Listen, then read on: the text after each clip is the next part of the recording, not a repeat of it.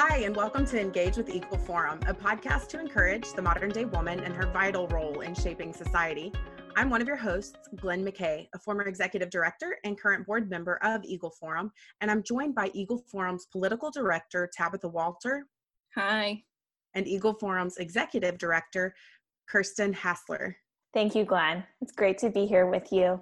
We have a very unique episode for you guys today. On our podcast, we usually tackle the most current issues that affect families, and they're usually political in nature. We thought we would give you guys a little bit of a break to soak in over six months worth of information and introduce ourselves to our new subscribers. So, the three of us are always talking to each other, not only about the podcast, but about life too. We really lean on each other.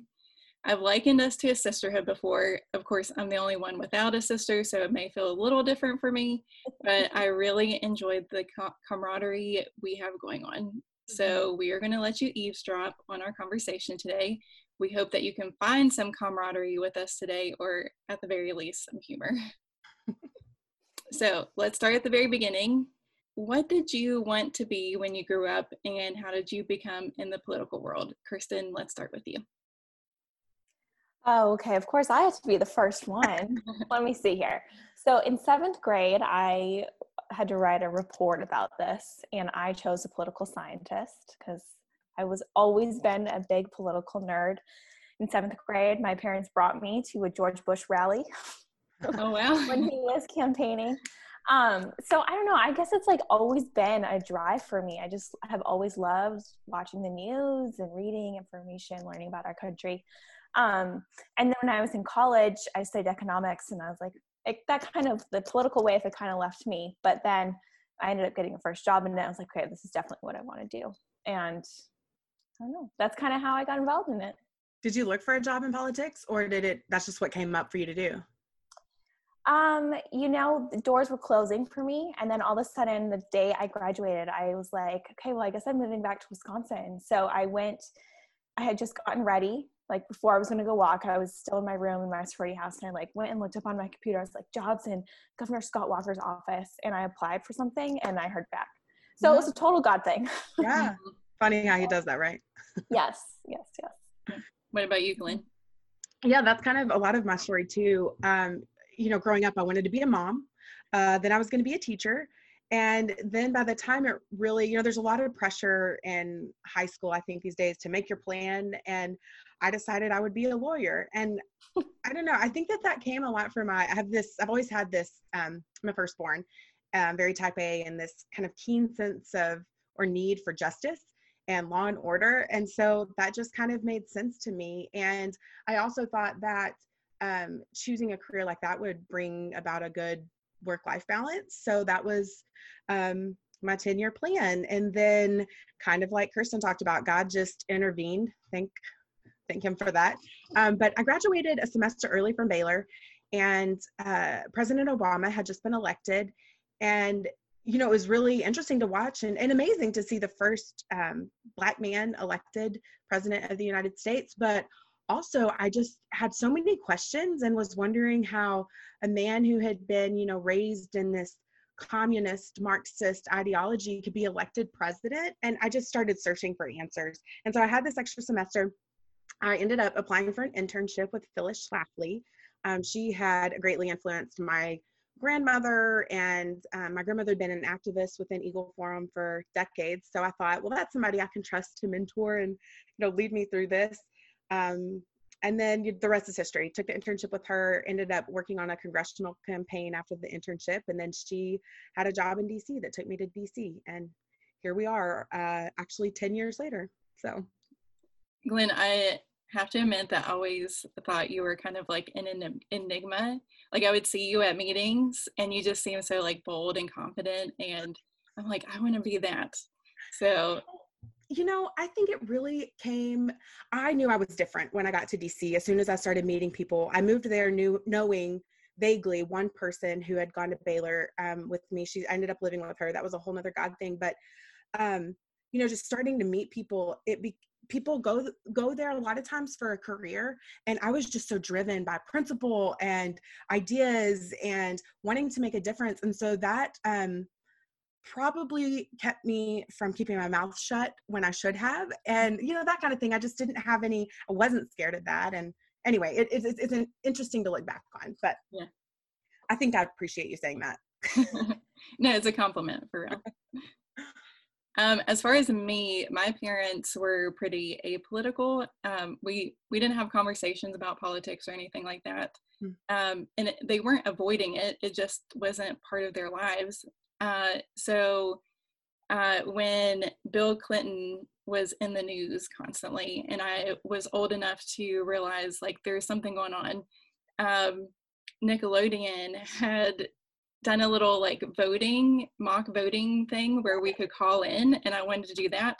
And so I did that, and then um, we did a, a, mock voting thing at um, in my fourth grade classroom, and I was the only one who wouldn't vote for Bill Clinton. And my teacher asked why, and I had all these reasons. I can't remember what they were now, but I was pretty dead against voting for him. And then um, fast forward to sixth grade, I did a social studies fair project on the perjury of Bill Clinton. And so, um, and that's when, you know, that's obviously like when the Monica Lewinsky scandal was uh, pretty popular. And so um, that fared well for me for a couple rounds. And then I got to the state level, and one of the judges did not agree with me and I lost at the state level, but that like only fueled my desire um, but at the time, it was just like a side thing. I really wanted to be a teacher, uh, an elementary school teacher. So got my bachelor's degree. The only girl who didn't want to be a teacher. right. well, I was I was born and raised in the country, so my uh, my career choices were kind of slim pickings. Mm-hmm. And also don't you think because that's something that i think the feminists say a lot is like we want a world where women can't just be nurses or teachers but don't you think women choose to be teachers because not only are they like helping foster and grow the next generation but it presents a lot of flexibility? Oh absolutely. And like i love kids. Like yeah. i worked with kids at church and um, i babysat a lot so i just really love doing that. Yeah. But yeah. then like when i got into the school system for student teaching I was like, this is not what I thought. You can be creative. People were really unhappy with their jobs. Yeah. Um, and we've seen a lot of that tension play out over the years. But I just didn't want to enter something where people were already unhappy. Right. And so um, I didn't plan on getting my master's degree at the time, but my mom was like, You need to go up to that office. It was the first day of classes, and you need to sign up for a master's degree. And I was like, Okay. So um, the the only program that I had the prereqs for was political science, and so I just went ahead and got a master's degree in, in political science. Did an internship at the West Virginia State Capitol Wow. And um, that's where I fell in love with this whole process. Also fell in love with my husband, but we'll talk about that later. um, and so it was just I just loved all of the drama and the chaos and and figuring out like how life worked, like how our our nation worked, how our state level worked, and mm-hmm. so it was God definitely planted that seed in me. I love that. Yeah. So, kind of moving on along that same vein, where do you both identify politically? And you can go first, Glenn. Ooh. Um, so this is an interesting question and one that my husband and I have been talking about a lot lately because I get um, all feisty when people are asked that question and they immediately respond with a party because I feel like you can't ascribe yourself to a certain party anymore in answer to what are your you know political views because it's so um, um, it's very complex. Um, so i have always defined myself as a conservative and i used to call myself a conservative republican. Um, i still call myself a conservative republican sometimes but i lead with conservative because it's an ideology um, that i've ascribed to. And I think that that comes from, I was thinking a lot about that um, because I want to hear from y'all too what what led you to that decision. Um, but for me, so much of it came from my parents, from my dad especially. and I was encouraged to be educated on politics from a young age. And my parents were faithful voters. They would never tell you who they voted for, but they were faithful voters and always paid attention to the news. So we were always talking about those kinds of things. And I really just, in the wake of losing my dad, been reflecting on all the things I learned from him. And I think so much of my desire for um, honesty and transparency and just really working things out for yourself came from him because he came from a traditionally democrat background but then grew to live and vote as a conservative which means he traditionally voted and supported republicans. So why? You know how do, how does that happen? Because it it doesn't seem to be I don't, I don't see that as much anymore. Mm-hmm. but um I think so much, you know, he read a lot, he studied a lot, he just worked things out in his mind and expected us to do the same. He worked hard for everything he had, which is actually something that he learned from his parents, from his family. I mean, they didn't come from affluence or wealth, but they did what they had to do to provide for their family. And my dad saw that and my dad modeled that. He was the first one to go to college.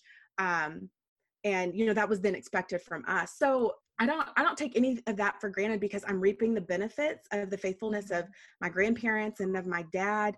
But I think the point in all of that was that he um, worked issues out in his mind. He took an issue, he read about it, he studied about it, he learned, he sought wise counsel, and then he came to a conclusion.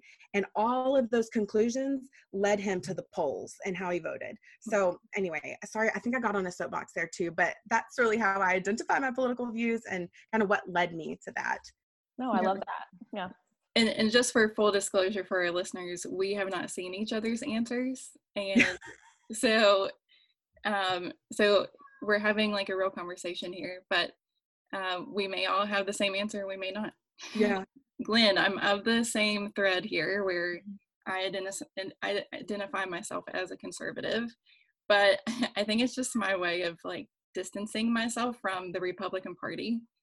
Yeah. Um, I mean, I mean, don't get me wrong. I, I still vote Republican, probably most of the time, but there are times that I don't agree with the way that Republicans vote. Yeah. Um, we have a great platform, and the platform is what I agree with. Right, but right. when you have a group of conservatives, say in Congress, who are voting for something that I feel like doesn't represent me, then I don't want to be aligned with the Republican Party. Right. So, right. like for instance, all of the financial bills that keep rolling down the pike. Yes. Um, how can we be fiscally conservative when we're continually adding more money to the deficit and we're putting money into places that don't need the money. So that's where I kind of divert from the Republican Party that is today, at least. Um, and then, as far as how I came to this conclusion, it, it also boils down to my upbringing. So, I'm from West Virginia, like I mentioned before, where the general population is socially conservative even for many Democrats, at least while I was growing up. And um, but the the major divisions were typically on like unions and government intervention, and both of these things, in my view, were extremely unhelpful, which aligned me more with the conservative thought. Um, and then when I became when I started working in DC, then I started learning a lot of that substance behind what I believed. So, like sci- the science behind being pro life, or how um, the federal government can really handcuff people and organizations by creating funding programs where they're stuck, like they can't get out of that federal funding, or they completely lose their organization or they lose the funding that they need to survive and so that entrapment really turned me off of big government yeah um and then of course like my passion behind these things really ramped up whenever i had a, a kid mm-hmm. because now i'm not fighting for myself anymore i'm fighting for future generations right. and um, i would consider my life being being great so far but I would love for my kid to have an even better life than I have. And so when you bring other people into the mix, especially the ones that you love the most, you want to fight for their future. That's right. yeah, I would probably pretty much echo everything that y'all said. I mean, I was raised in a conservative home. Um, I mean, and I think like some people would look at my life and say, well, you like you weren't exposed to varying of opinions. Um, but the one thing about my parents and about the college education I received is that both of those entities really instilled in me the need to know why you believe what you do and have a solid defense for it, but then also have a breadth of knowledge about the other opinions in the world yes. and why you may or may not be opposed to them. Right. And then taking all of that and formulate, formulating your own decisions. Um, so yes, of course, I identify as a conservative as well. Um, I mean, thankfully, my dad was always in one with the Republican Party, so I like always kind of had that that streak in me. It's like yeah. I think like one thing that we know from being outside of Washington is that it's hard to trust the system when you don't understand everything that's going on in there. Mm-hmm. When you are working in DC, and especially when I worked in Capitol Hill um, in the House of Representatives, I really got an inside look at all the political moves that have to be made in these decision making that leads to um, the fruition of a bill and then ultimately into a passage of it.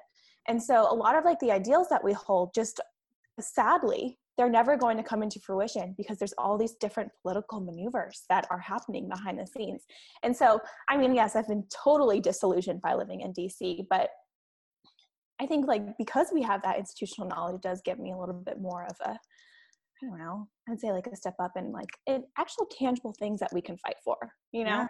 Mm-hmm. yeah and I think this is all like the very reason we started this podcast, right? Because we have been able to take these ideas, work them out for ourselves, understand why we believe them, understand why other people believe other things. And we know that's hard and that's a process. And I know everybody doesn't have time to do that. And so mm-hmm. I don't know, I think you would agree, like, that's what I'm most passionate about is making sure that other people are um, equipped and empowered yeah. to take part in this process because like you've both said you know it is so convoluted and it's all political maneuvering everything is politics and so you mm-hmm. have to be able to take all of that and filter through it to come to the conclusions right yeah mm-hmm. And i think like it's also like so important to remember the little wins that we have. You know it's easy to get frustrated like Tabitha, you were saying like the, the crazy spending that that the government does. But like we also have had a ton of wins in the life movement for the past mm-hmm. four four or so years. You know little steps baby steps that like oh my gosh maybe there is a light at the end of the tunnel. I don't know. yeah we've all um, effectively outed ourselves as conservatives now. and I say that because um, conservatism isn't the most popular ideology. I mean, I find myself a lot, especially now that I've moved out of DC, kind of back into the real world. Um, when politics is talked about or when somebody people are asking questions, it's I kind of cringe a little bit and saying, well, you know, I'm a conservative. Um, so first of all, I would be interested in your thoughts on why that is, and then what motivates each each of you um, to continue this work. Um, I mean, honestly, I still shy away from political conversations. I have friends that are all over uh, the political sp- spectrum, mm-hmm. and I want to keep them close. Like, I, I don't want to push them away, or um, I don't want my personal beliefs to um, kind of mar the whole movement that I'm part of. But um, at the same time, um, it, it's just very hard to it, it's very hard to do this work um, on a mental level as well. And so how I, I still struggle like how do I do I separate my job versus my personal life because yeah. um, it all like intertwines when you when you work this job Right. Um, so yeah, it's a very difficult um, career path to be in politics, but um, I think at the same time, what motivates me is what we've talked about before: is um, how do we prepare a better future for the people we love the most, and also people who haven't quite yet understood what's what's best for our nation or what's best for individuals. And not saying that i know what's what's best but we have to start that conversation right? And so um yeah it that's a that's a hard one even though i wrote the question. Um i thought i'd have a better answer whenever i you know answered it but yeah i no, it's I think you're right. And it, it goes back to, right, the conversation has become so polarizing. Yeah. And people automatically make assumptions about you instead of, we just can't have conversations anymore. And that's very frustrating. Yeah. No, I've, I've had friends saying like when they found out who I worked for in the past, yes. they, they're like, what's up with this? And, um, and and by the way like just because you work for an organization doesn't mean that you subscribe to every single thing that they put out. I would hope that you would agree mostly with them so that you can be effective. But just like in any other relationship, you're having internal conversations all the time about right. what should we message on. And sometimes your opinion gets sacrificed for a different opinion. And so it's not like because we're part of an organization, it's easy for us. Um, we still have to have very hard conversations with each other. Right. Um, and then we have to go out and have hard conversations with our families and friends at the same time. So we get the double whammy from both ends of the stick. What about you, Kristen?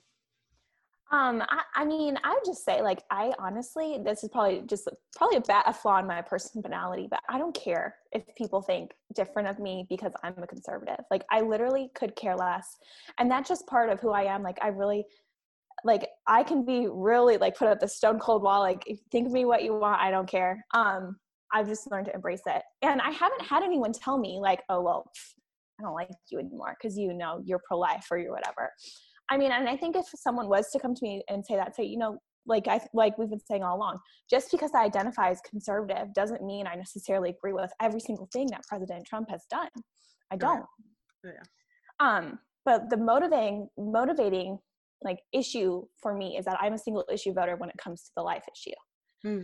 And the the issue that I have been encountering is that well that extends over more than just you know unborn preborn babies there's a lot of different other factors relating to that right now and so i don't know i mean i think that's a continued motivation is that i'm hoping that there's going to be some sort of political realignment that both yeah. parties you know maybe we can come together on some of these issues and really realize that like being pro-life means we've we've talked about this before on, on other episodes but being pro-abundant life and that it, it reaches yeah. all different facets and levels of society and i think that even democrats could agree with that you know with conservatives so that is a huge motivation for me and that's that's a really good point you know this is something especially as we've watched the black lives matter movement unfold and um, the coronavirus uh, tension on how we you know how what governments should be doing etc um, we all want the same things right yeah. we just have different ways of going about that. And the only way to like figure that out is to have conversations. But when people immediately say, like, oh, we shouldn't talk about religion or politics, well, if those are like two of the primary motivating factors for all these things, like we have to talk about them if we want to see um solutions, I guess. Yeah. What I'm saying. So yeah i hear y'all it, and it does I, I'm, i admire and i can't wait to hear about your personality um traits Kirsten, but your ability to say like, I am who I am, and this is what I believe, and you can either take it or leave it. Um, yeah. It's a, it's a good quality. It's not necessarily a character flaw. Right. Um, but I do love this question, Tabitha. And as I was thinking about it, I was like, "Oh, I don't, I don't even know what to answer. You know, how to answer this." But I think it really comes back to freedom um, because and that and i think that's what you both mean as well when we're talking about our children but mm-hmm. you know i believe that the tenets of conservatism are what bring about the most opportunity for success and achievement um, and fulfillment for everyone no matter where you come from or you know what your socioeconomic status is your background like these this the principles of conservatism lead to um, opportunity for everyone. But that's greatly rooted in my faith. And I think that the mm-hmm. truth of humanity, as told through the story of the Bible, is not only one of redemption, but of freedom. And like Kristen said, you know, Jesus didn't come to give us life, but abundant life. And mm-hmm. he came to set us free. And so if I believe that that's the foundation on which I stand, that has to translate to my politics. Mm-hmm. Absolutely. Um, so one of the things I think that we all have in common is that we're problem solvers and what that's one of the things that motivates us to continue working the jobs that we do because we want to solve all the problems. Yeah. um, so that goes into our next question. Uh, let's talk about our personalities and um, what we've what results we've gotten on on certain personality tests. Now, like there are a million out there, but I just want to focus on two today um, the Myers Briggs and the Enneagram. So, what are your results and how do they relate to your life? Kirsten, let's start with you. Okay, well, I will tell you my Enneagram first, and then I'll say, uh, then that will relate into my Myers Briggs. Okay. okay. So, I've never done the real Enneagram test, like the full one that you pay for. I haven't done that. But I've done a lot of like the online ones, and it always tells me I'm a five. And when I read what a five is, which I can't even think of what it's called right now, like the thinker or something, I don't know. But right. it basically I know like, so many of our listeners are like, how do they not know what the Well that's the thing about me is I don't really care about those. you know, like um but anyways, like a five is someone who's like very independent, um investigator. Yeah, the investigator. So I'm very inward thinking. Um, and then I'll just go like do something. But like when people ask me a ton of questions about what I'm doing, I get annoyed. Which is yeah, it's I don't good, know. Good thing to note. Yeah, noted. Yeah, good thing to note. No, um, like I think like and I I value like my quiet time. That's how I recharge. I do mm-hmm. like being around people, but like it always gets to a point for me where I'm like, okay, I want to go home. Like I have like really enjoyed quarantine to an extent. Um, but I will say I have gotten a little sick of being so much having so much togetherness with my husband. and he's like the, he's the exact opposite of me. He's like needs people. The, the different personalities are funny. So that being said, like I have no idea what my Myers Briggs is. It's something with um an I, an introvert, MJ. But and like the the like types of um you know how they always give like you the careers that you'd be good with after you're done with it. Mm-hmm. I always got like an administrator. And I'm really good at being an administrator. Like I was an executive assistant for almost i don't know like four and a half years yeah. because i take a lot of value in helping people accomplish things hmm. um, well this is actually hysterical because um, when you uh, said, I don't even know what my Myers Briggs is, I'm like, well, I kind of know mine because I looked it up before this because I am an achiever and I am a, I want to meet the expectations that were set of me. So I went, it was like looking and trying to remember because I haven't taken Myers Briggs. Yeah. Well, Myers Briggs is kind of like, you know, five years ago. Yeah. right. Um, yeah, but I do know I'm an extrovert. Um, I think I'm an ENFJ. Um, I know I'm a J, and I think I'm an N and an F. But um, anyway, what's what, what we, my husband and I have been talking more about is the Enneagram, and I'm a three, an achiever, but I wing two as a helper. Um, my husband tells me I can only have one wing, but I actually think I wing eight as well. So he says that means I'm either an unhealthy three or I'm an unhealthy eight. So I don't know what I am right now. what, is, um, what is the eight again? The challenger. Okay. So he said that is because he said I like arguments. And I'm like, no, no, no, I do not like arguments. In fact, I hate controversy. and I'd be really interested for like Phyllis to take the um, Enneagram test yeah. now because she was so not a controversial individual in her personal life. It did not feel like like she was not willing to take on yeah. personal battles, especially when you're running it. Oh, we saw that because she ran an organization of mm-hmm. women. Um, but she would get out in the news, get on the platform on the stage, and man, she seemed like a really controversial, like, yeah. Um, you know, challenging figure. So it's really interesting. And I kind of um, ascribe to the same idea. When I believe something and I know something, or when I'm trying to figure something out, I definitely challenge things. But I don't know. I also think my wing two goes back to like how I've grown in my faith because the two's the helper. And I find so much fulfillment in helping others, but I don't naturally like I, I, don't know that I naturally respond in that way. It's something I've really like taught myself to do or yeah. allowed the spirit to guide me in. I don't know. I don't know if that makes sense, but mm-hmm. I feel like you're the personality expert. So yeah, um, I'm not the expert. I follow Enneagram Instagram accounts. Very so good. if that makes me an expert, then sure. Um, anything makes you an expert today, right?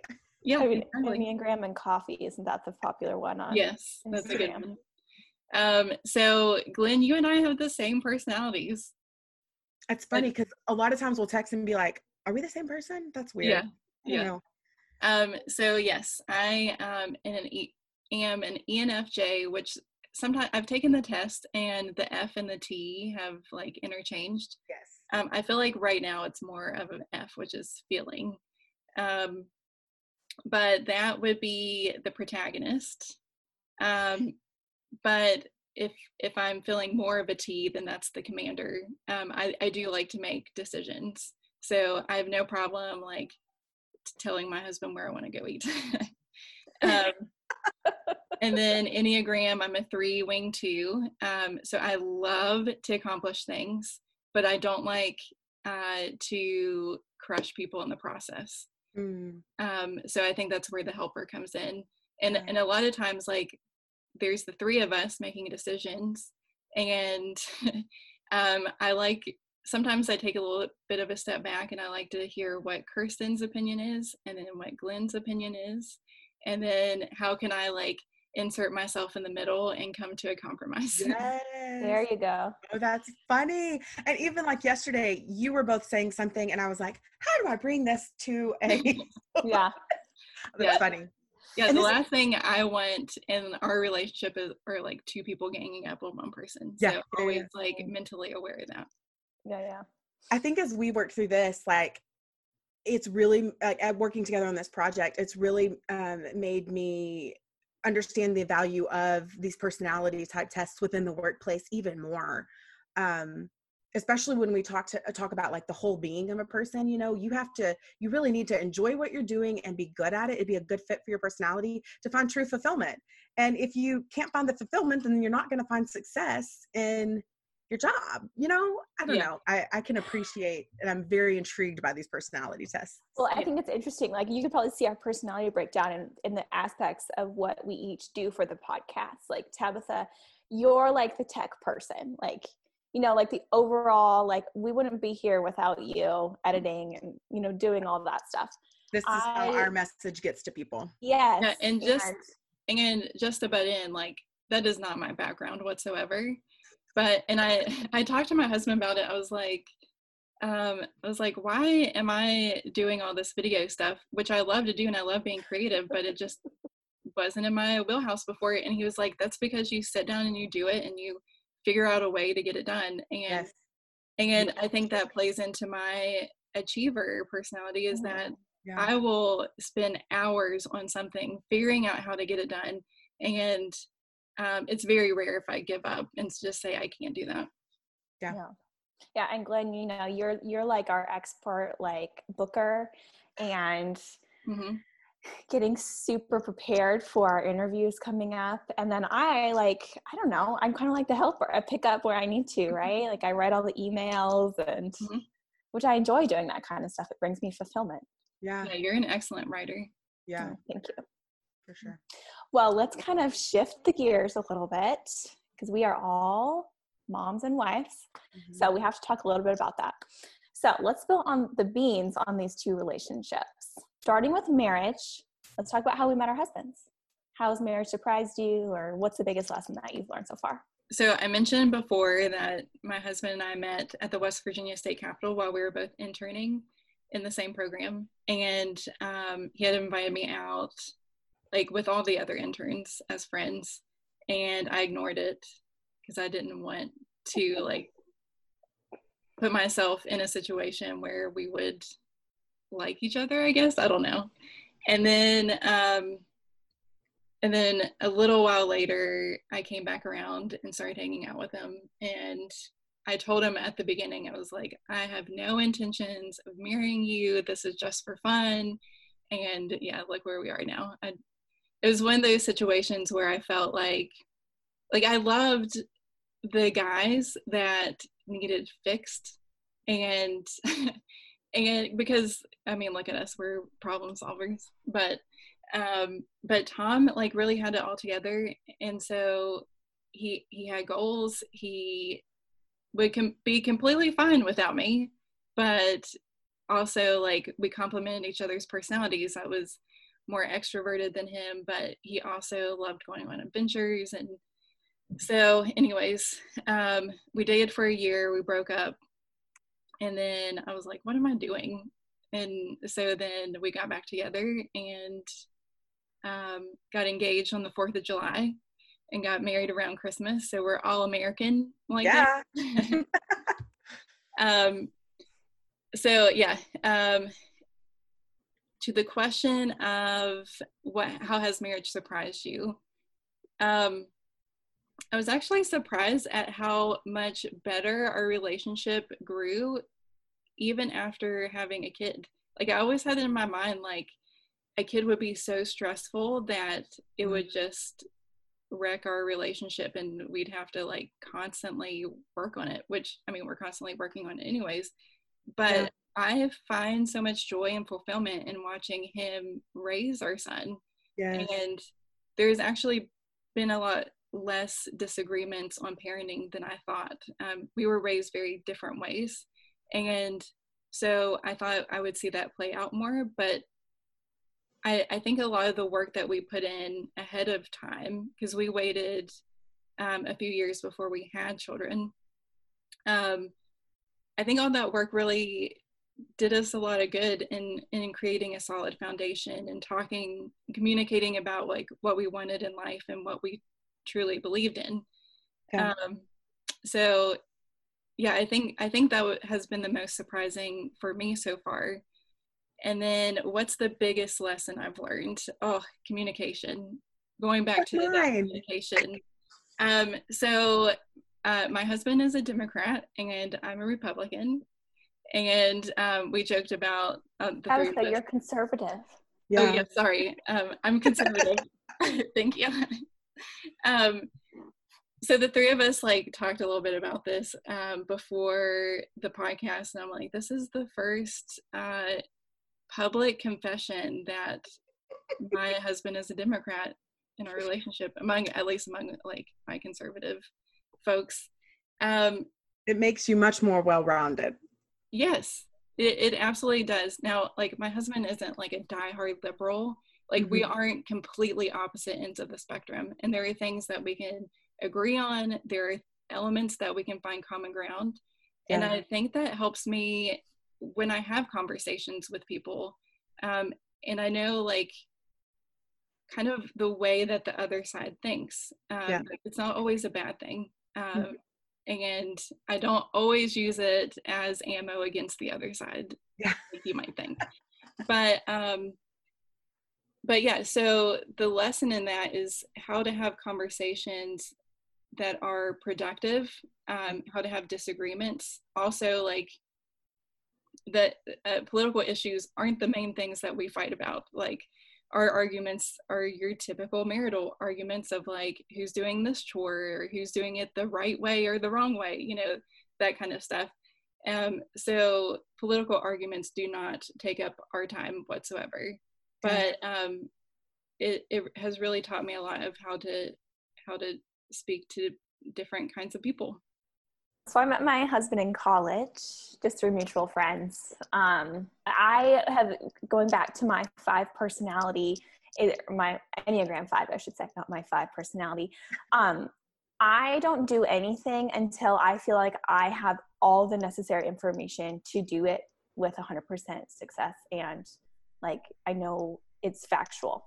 Yeah. Um, so that's how I was with dating. Like I wasn't, I literally did not date anyone until I met my husband because I wasn't going to date someone who wasn't worth my time. I didn't think that he was going to be, you know, the one at the end of the aisle for me. Um, so I mean, and that's and it's just funny, like growing up, like my mom and my grandma would always say, like, oh well, like, you know, I'm not surprised that that's how you were. just kind of how I was. Um, I was also very shy, and I think that also contributed to like why I didn't really have boyfriends is that I just was I was very reserved and it was hard for me to let myself out until I met my husband who really encouraged me and I was able to feel confident in doing that. Mm-hmm. Um how has marriage surprised me?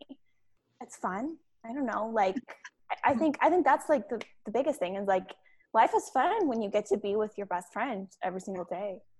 Yeah. And it, it's enjoyable for us. Mm-hmm. Um the biggest lesson I think this once I had James, our, our, our little toddler, as I really gained a tangible sense of what it must have been like for God to send his son to this earth and then know that he was going to be crucified. Mm. Like I would do anything for my kid to never have him, you know, come to any sort of discourse or conflict or anything. Um, so I think like that has been like a huge lesson for me, and it's been really, I guess it's not really marriage related also, but eye opening. Together, I feel like my husband and I have come to that realization. I love that. Well, for me, Richard and I met in DC. I grew up in Texas. He grew up in Mississippi. We both went to DC somewhat after college. Um, and we met at church and we were just friends for several years. And people would ask us along the way, like, what's going on with y'all? You know, why, or either, are y'all dating or why are you not dating? And I just kept saying, no, this is my just friend, Richard. Like, that's it. We are just friends. He's not. Poor my- Richard. I'm sure he was like, yeah. I think he would say the same thing. He said I was too Texas for him, so I'm just oh, too proud so of the funny. one star, you know. But um, no, the funny thing is, we were doing a um, Bible study. We started reading a book together, and not together, together, but in a group. And um, it was called The Sacred Search by Gary Thomas. I recommend it to everyone, even if you're married, but especially to my single friends. But the whole premise of the book is what if marriage isn't about who you marry, but why? And about that same time, he had invited me and our group of friends to um, this magical place called the Neshoba County Fair. And it's in his hometown, it's where he grew up. This is a fair that you've never like experienced before. It is better than the Texas State Fair? Uh, absolutely, 1000%. so um, I can't believe I'm talking about the Neshoba County Fair on the podcast, but here it is. Um, so it's just this wonderful place where back in the late 1800s people started going it was kind of just a, a day a day or two there was it was your typical kind of county fair but then there was also political speaking and such long story short now there are 600 cabins on the fairgrounds people in oh, town move you know it's a county of like i don't know 15 to 30,000 people. I don't know. But um, if you own a cabin and all your friends, you move out to the fairgrounds for a week and it's just like a little Mayberry. It's amazing. I mean, there's um, horse races during the day, there's uh, music entertainment at night. It's like a big family reunion. My husband has never missed a fair, he even lived overseas for two years um, and came back those two years for the fair. So it's just very important to him. And I was like, sure, I'm game. Why not experience this? Well, I ended up being the only one that booked a flight to go down to Mississippi from DC for the fair that year. This was in 2013. And I say it's magical because it really was just like sparks flew. It was bizarre. It was mm-hmm. um you know, we could we could say this little fairy tale thing, but what it really was was that I was um you know in the midst of his family. I love his family so much. Mm-hmm. And um it was I don't know, it just th- things just started to make sense there. I started thinking why am I so caught up in this, that, and the other about who I want to date and not about why I want to be married? And so, anyway, it just became very clear to me at that point, um, after being friends with him for a couple, almost three years, that um, our hearts were aligned and what we wanted and what we wanted to pursue. And so, um, we were both able to set aside the um, other things to um anyway start dating. So that's a whole long story but we got married um he then left to go overseas for two years which is absolute insanity. Sure let's date um but then i'm gonna move overseas a thousand Wait, miles so away. were you married and then he moved or no, you started dating started dating. Um, we oh, started dating in september and he moved in january. So um that was crazy and the it was the best thing for us as well because we mm-hmm. learned to communicate so well because that yeah. would be the biggest lesson i've learned i think in marriage as well like tabitha said is communication um you know marriage has surprised me in a lot of ways um, first of all we didn't know that i would be able to carry and have babies when we got married so um, we just anyway, that's another story. We ended up getting pregnant in our first month of marriage. So marriage has been crazy. Not only did he get back from being overseas for two years, then eight months later we got married then you know we start having children so um but i think that what surprised me most is how me having lived on my own for so long i was 30 almost 30 when i got married um learning or just seeing how easy it has been to be able to just depend on him to you know the the what cuss word for the women's movement is submission but to be able to submit to him in so many ways because i trust him i trust his leadership mm-hmm. um, I just didn't I think when I think when I think back to preparing for marriage, I knew that was going to be the hardest part of marriage for me. And it it really hasn't been. And also I just the way that his family has become mine has been such a um gift. Uh his sister has really become one of my best friends. Shout out Molly. She listens to the Mm-hmm. podcast. Um, but then his mom is just, she loves me as her own. She encourages me as her own. His dad is so wonderful, especially as I've like lost my dad recently. Um, it's just been awesome to like actually become another. I just feel so much joy being a part of another family. It's such a gift. So, and my family's amazing, of course. So, uh, it's such a gift to have another family just equally as wonderful. So, let's shift the conversation to talking about our um, babies. How about that? Um, motherhood is certainly not short of surprises either. So, um, two questions for y'all. What has been the hardest thing for you about motherhood, and what has been the most rewarding thing about motherhood? So this has really played out this week in my life. Uh, the hardest has been not getting my way. Mm. um, we're raising little kids who have their own individual personalities. Yeah. And I think that was really surprising to me. Even like the day that I had Jude, um, he felt so independent of me. Like he had been in my belly for, well, almost eight months. I gave birth early. and he felt like a part of me and then when he when he came out I was like oh he's actually like an independent person um so uh there there are times when he is learning and growing in ways that I'm trying to figure out how to help him um how to steer that personality. He's very a very strong-willed little boy. He's very adventurous. He's very curious. And um it's always that balance of like how far do i let him go on his own but also pull him back a little to help him learn um, how to navigate life in an appropriate way. And so um, i'm always trying to find that balance um, and i'm always trying to keep in mind that my way may not necessarily be his way. Um, we may have two different personalities we may have similar personalities I, I don't quite know yet but i want him to have the options before him so that he can effectively navigate his own personality as well so um, there's a lot of learning involved for me Mhm.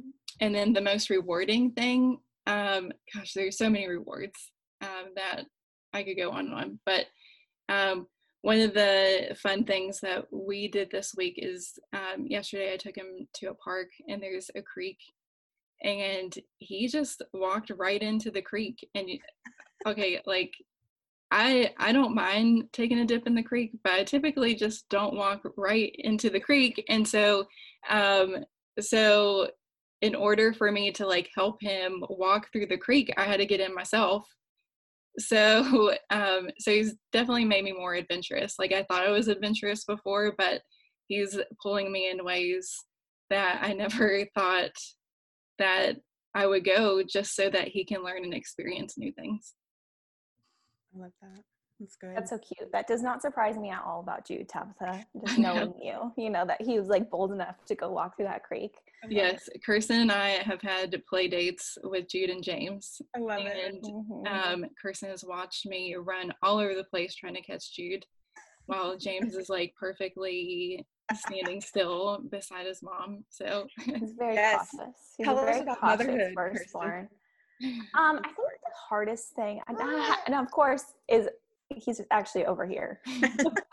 um, I, I I think, uh, like kind of like what you were saying, Tabitha. I mean, we we tend to always want like these plans to come into fruition, and especially when we're working from home. And like I usually do have some help, but of course, like this afternoon, I don't. Um, Mhm. but it's just like I think motherhood has really taught me to be more flexible. Yeah. You know, if I have to work at 10 p.m., I have to work at 10 p.m. Right. But I also value that work and I find fulfillment in it. And so that's not necessarily a bad thing. Just because I can't like just go to bed and watch TV doesn't mean that like, you know, my life is any worse than it was. I wouldn't trade it for anything else. Um, and so I think just like weaving James's life into my life and into my husband's life. You know, we I think we're one of the first of our like friends in this area to have had a child and i think that like sometimes like especially before we had him like they're like well that's the last we'll see of the hustlers like they're not gonna go to restaurants anymore, whatever. But you know, James has not hampered us at all. We have actively brought him to, you know, the brewery or to the restaurant or to jazz in the park. Um, so yeah, I think, but then also like there's like, oh, like, you know, he's having a tantrum, but just like ignoring that and like valuing on the fun memories that we're making as a family together. Mm-hmm. Um, the most rewarding thing has actually been very recently. James has started calling whoever he sees and he wants attention, mama and dada.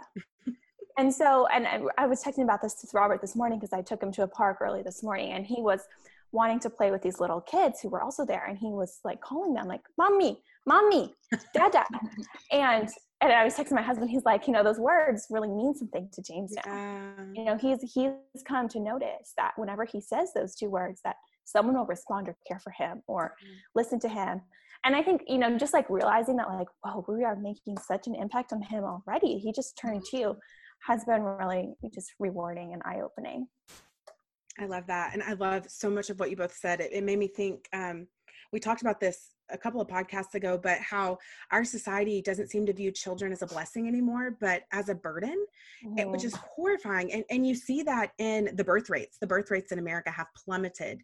And why? And I think there's a, a variety of reasons, but one thing is that concept. And so I love that you just pick him up and take him with you. That's, we did the same for our firstborn, and then we soon thereafter, uh, surprisingly, had a, the blessing of a second born and mm. and we just didn't you know my mom said to me when i was first pregnant he you are not being born into his life. He's being born into yours and for reason and for purpose. And so don't let a child don't make don't think that that means you can't keep doing the things god has called you to do. And obviously there's a balance there but anyway i love that. Um and I, I think for myself, you know, as I said, we entered into parenthood very quickly, right as we were learning how to be married to each other. Um, so a lot of things have happened, and there were moves and new jobs and all of that, and so so many changes. And I'll tell you, and I hate that I'm admitting this, but probably the hardest thing for me has been the opinions of others, um, which is ironic because I have done so many other things throughout my life with really out of out of at, without a care. And so i don't know what's changed about me. I should probably dive into that a little more but i am a people pleaser in so many ways and especially in this social media culture where um, in this culture of moral moral relativism and you know go live your truth. Somehow that's also been translating into translated into i think it's the irony of that movement but my truth is also your truth. So you you know it's just a did that make sense what i just said? Like there's yeah. now this culture of just um, whatever's good for you is good for you and that's all that matters. And i don't know it just it's been really hard to find balance in all of that. So we're actually um, moving toward adoption right now. So I guess that was my big announcement for everyone. But um, we'll see who my real friends are who's really listening to our podcast. But um, and this has just been really hard because you know we've spent so much time educating ourselves over the last few years. I mean, we really thought we would build our family through adoption. Um, but we've spent a lot of time educating ourselves and so much time in thought and discussion and over these last couple of months so much time in prayer over this. But still i cringe when i tell people that this is what as i've been telling people this is what we've chosen to do next um, because i'm so scared of what the response is going to be and probably because some people's responses haven't been just overwhelmingly um, positive but but that's okay because this and this go, leads to my the most rewarding thing about motherhood for me is that i have really learned how to depend on the lord in a completely new way. Um you know from what our schedule looks like to our health decisions to our family dynamics you know learning how to seek him and trust him um, through scripture through prayer through wise counsel of others has been the most rewarding because at the end of the day, pleasing and obeying Him, God, the author and actual sustainer of my life, um, is really all that matters. And He is where I'm going to find peace anyway, not in the opinions of others. And in Him is where I'm going to find my fulfillment. So I've really, you know, these are things we were supposed to learn in junior high, um, but that I'm just relearning now as um, an older believer that, you know, how to kind of work those things out, I guess. I, I think that's I mean, babies teach us so much about, like I said, having faith, having it's just a whole new reliance and, and also trusting god with our lives ultimately Yes. you know like understanding that we are stewards you know. Right. For this child is not really mine. You just gave him to me Yeah. for this season of my life. Yeah, yeah. Yeah. So we are cultivating a marriage, raising our kids, and then also working full time. So let's dive into that subject. Um, first, why did you choose to work after having your kids? Uh, do your children go to daycare while you work? And how do you juggle the work life balance? Um, so this is a, a kind of a loaded question, Tabitha. Um, I think for me, after I had James, I had kind of taken a break because I'd been working in the house and my boss lost.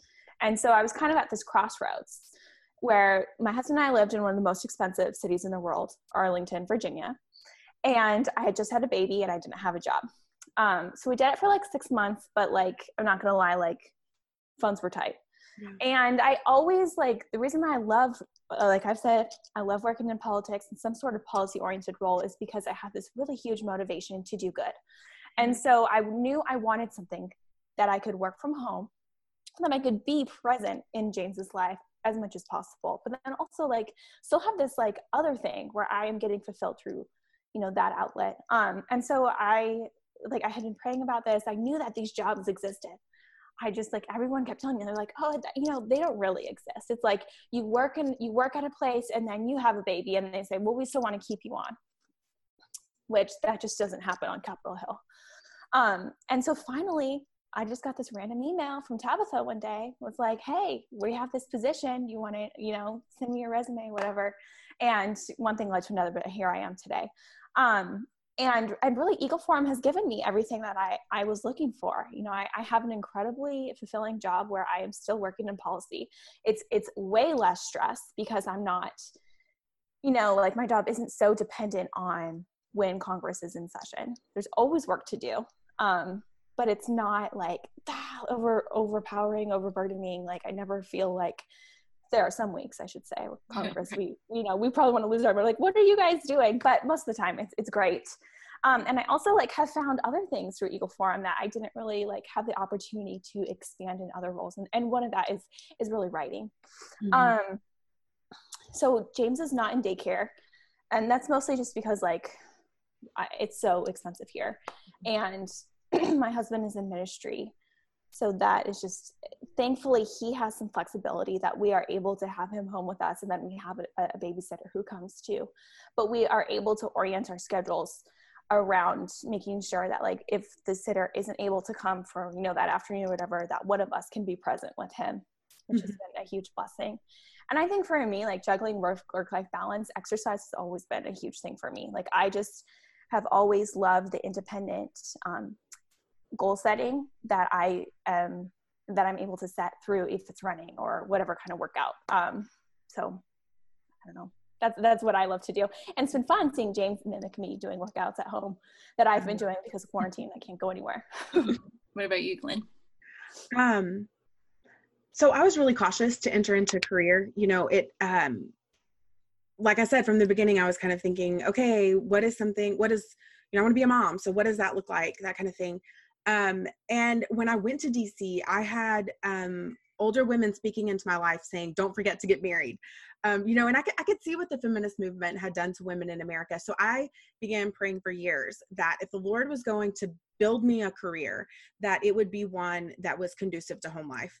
And so that is what has happened. I mean he's answered my prayers exceedingly abundantly more and i'm grateful for that. But um i am able to work from home and travel a little because i have a very supportive husband um, and we have a nanny uh, who happens to be my sister right now, which is amazing. But she comes four days a week for the day, and you know, I go have lunch with my kids, that kind of thing. Like I try to see them throughout the day, so um, that's how I try to balance. You know, I go read my son books before he goes down for nap time, that kind of thing.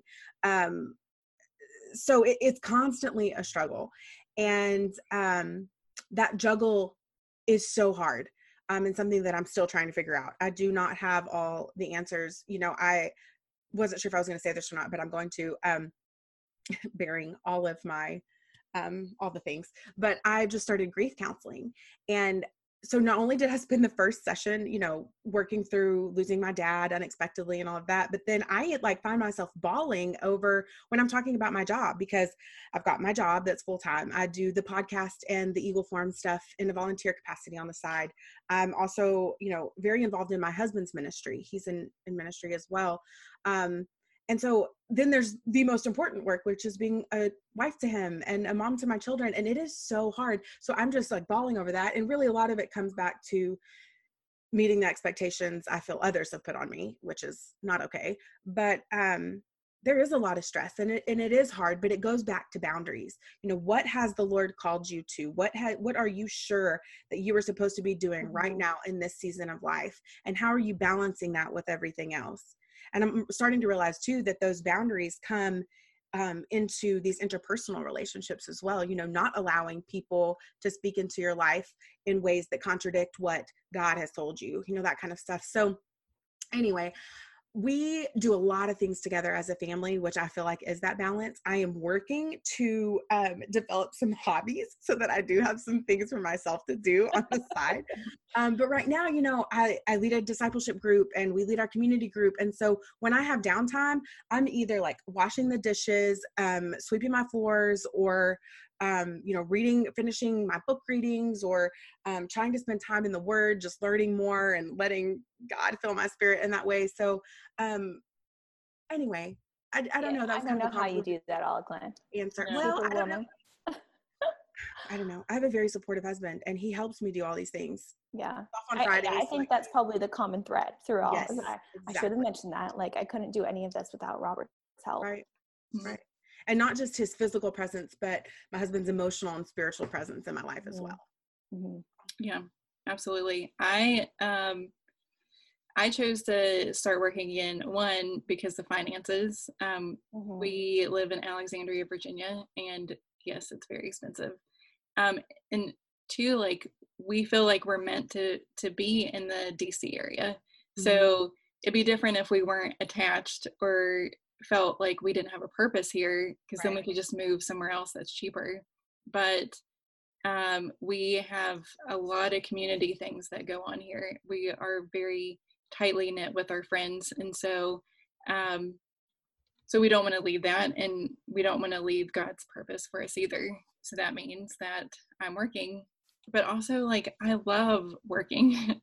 Um i everyone told me oh when you after maternity leave, uh, you're not going to want to come back to work. And but I actually did because um, I just I love working for Eagle Forum, and so um, we we really have the perfect setup. And obviously, this isn't the setup for everyone. Maybe more so now since everyone's in quarantine, but um, but I do have that flexibility, like Kirsten said, to finish a project later in the day or at a different time and um, you know i try to find ways to pay attention to my kids needs at that time so if i have to stop in the middle of, of the project and like sit down with him and read a book or feed him a bottle or something i can do that and so mm-hmm. that's that's really nice and it made things a lot easier to go back to work with yeah. that um, with that in mind you know, I think a key component in what both of you are saying is we have employers that that value our full being as a person. And so, you know, I, I worked for Eagle Forum for a while. Now I work for a political group called the Club for Growth. And my boss, literally at my reviews, the first thing he asks is, "Is this working for your family still?" And so while there have been all these movements to legislate and to um, develop um, regulations and such for businesses when it when it comes to how they employ and hire women. I mean the market works itself out. You know i found a mm-hmm. job that is conducive to my home life. I found an employer that cares about me as a person and not just as an employee. And so that is not impossible to find. Right. And and i think it's it's totally acceptable to request uh, that kind of atmosphere even if your employer doesn't allow that or you think that it, you might be met with some kind of tension like advocate for that family life balance. Yes. Um and and i think that that could be the only way that employers learn to offer that to their employees. You know when they talk about the disparity between um, salaries between men and women i'm not saying that exactly right but um, one of the factors they found that is most influential on that wage gap is a woman a woman's um, inability to go boldly and ask for a raise or go boldly and ask for whatever they want. And so you know we have to keep that in mind as we're um, working these jobs and such but anyway that's another soapbox issue that i won't get on. I'll get back off of sorry. Sure. Um so my son does go to daycare. He goes to an in-home daycare um, with uh, I think it's 12 kids max, but they're not all there usually on the same days. And he goes three days a week. Um, we, so my husband worked, well, before quarantine, he worked from home two days a week, and um, we would uh, trade off care during that time, like if I needed to go in for a meeting or something like that. Um, and uh, we've continued to let him go during quarantine just for like the social aspect and it's been amazing like his his caregivers treat him like he's one of their own children he's learned a lot um, and, and it's been a nice little community effort uh, between all of us to, to give him some opportunities to get his energy out and and learn more things than maybe I would expose him to. So good things that is. Um, and then what do I do to de-stress during this, like trying to find this uh, work-life balance? Um, so first, I, you know, I, I try to be flexible. It's so easy to like zero in on a project. Um, and so um, I, ha- I realized that my child's needs change from day to day. Like I can't expect what yesterday looked like today. Um, and so I have to put um, my expectations aside to be able to respond to him when he, he needs my attention. Um, and so that means sometimes foregoing typical hours, like the nine to five hours, like that just doesn't work when you have a little one at home or you're trying to work around schedules. And um, so I try not to fit everything in a rigid time time frame also but um just like you know self-care i this this probably isn't the healthiest thing but i just binge watch tv i i love going on netflix and seeing what the new thing is and just watching it. That's my outlet. What was a moment in your life that you felt the most empowered? I mean i think when you give birth. I mean, I'm just gonna put that out there. Like, yeah. I remember the last, you know, like 10 to minutes of pushing, and I was just like, I cannot do this anymore, and wanting to just give up.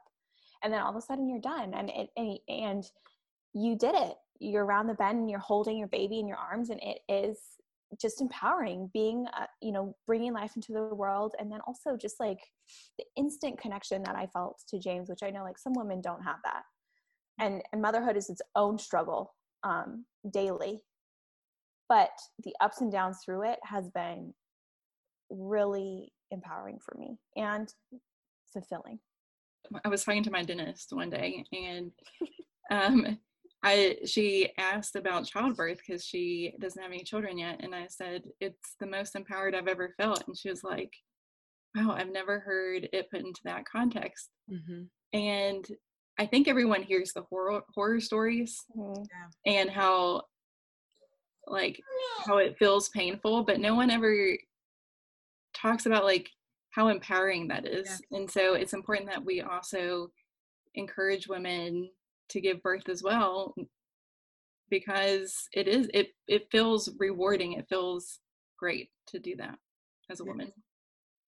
I love that. No, and I absolutely would agree, but I don't want to give that cop out answer. Um, I was thinking of there's so many different experiences in my life, but you know, when I moved to DC um, at the end of 2010, it was early 2011. Um, that was probably one of the most empowering moments of my life because it was me really kind of outside of the covering of my mom and dad. You know, I had um, it was just different graduating from college going out there truly being on your own beginning to make your own decisions um, and to be able to implement all that you learned and that had been taught to you in a very practical real life way um, anyway, that was a really empowering time. I didn't make all the best decisions, um, but I wouldn't trade anything for the world because it's made me who I am and given me the perspective that I have. So, mm-hmm.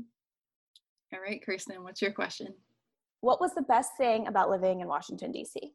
One thing that we continue to talk about in our home, because both my husband and I lived there and now we don't, um, is the level of authentic diversity. I mean, you've got people from all over the country, from all backgrounds, all walks of life, all views, all opinions, all parties, all religions coming to one place to try to affect change in our country or to, um, you know, affect our system of government. And so it, that is probably what we miss the most is the diversity and um, the, way that things were always moving people it was very transient area as well which can is also a, a you know a drawback but um, people were always coming in and moving out and you were exposed to so many different people and so many ideologies and it just is such a challenging place in so many ways and um, i think sometimes we miss that challenge. We love where we are now because we are in our own little mayberry um, but that is one i think the most positive things about our nation's capital. Yeah i I love so many things about DC. I I just love all the things to do. I mean, I'm from a little country town where you could go to the mall and you could go to the grocery store, but that's about it. And here like you you have so many opportunities. You have like you you have not only every store at your fingertip, but you also can learn about the nation's history if you're that kind of person, if you're a history person. Um, there is a lot of music influence, like in the um, in the Shaw neighborhoods and um, like around Ben's Chili Bowl, and just like just a lot of like deep rooted history here that isn't just your typical like American history, but just how humans have lived and what they love to do, like their hobbies and what influences them, art. You know, like we have the the Kennedy Center, which I mean is sometimes embroiled in controversy when it comes to politics, but um, but you have the opportunity to go see a Broadway or a musical or you know whatever. So there are endless things to do here um, to that you that don't even have a political flair. Yeah, I would just echo that stuff. I mean, I think I, I, someone when we before we moved here said, you know, it's time to leave if you can no longer you know drive past the capitol or walk on the national mall and not be inspired or in awe of of where you are. Obviously i miss there i wish there was less traffic you know things like that. But um, just the experiences that we've had and then also the proximity of so many other areas. So yeah. like we've been to a lot of civil war battlefields and you know we're close to new york city. There's just a lot of different areas that you can explore here which has been really fun. Yeah we hope you have enjoyed hearing the behind the scenes scoop of our lives. If you want to know more, feel free to drop us a question in the comment section. Don't forget to subscribe to engage with Eagle Forum and follow us on all social media platforms. To stay up to date with the latest news, check out eagleforum.org. From our house to the State House to the White House, this is Engage with Eagle Forum.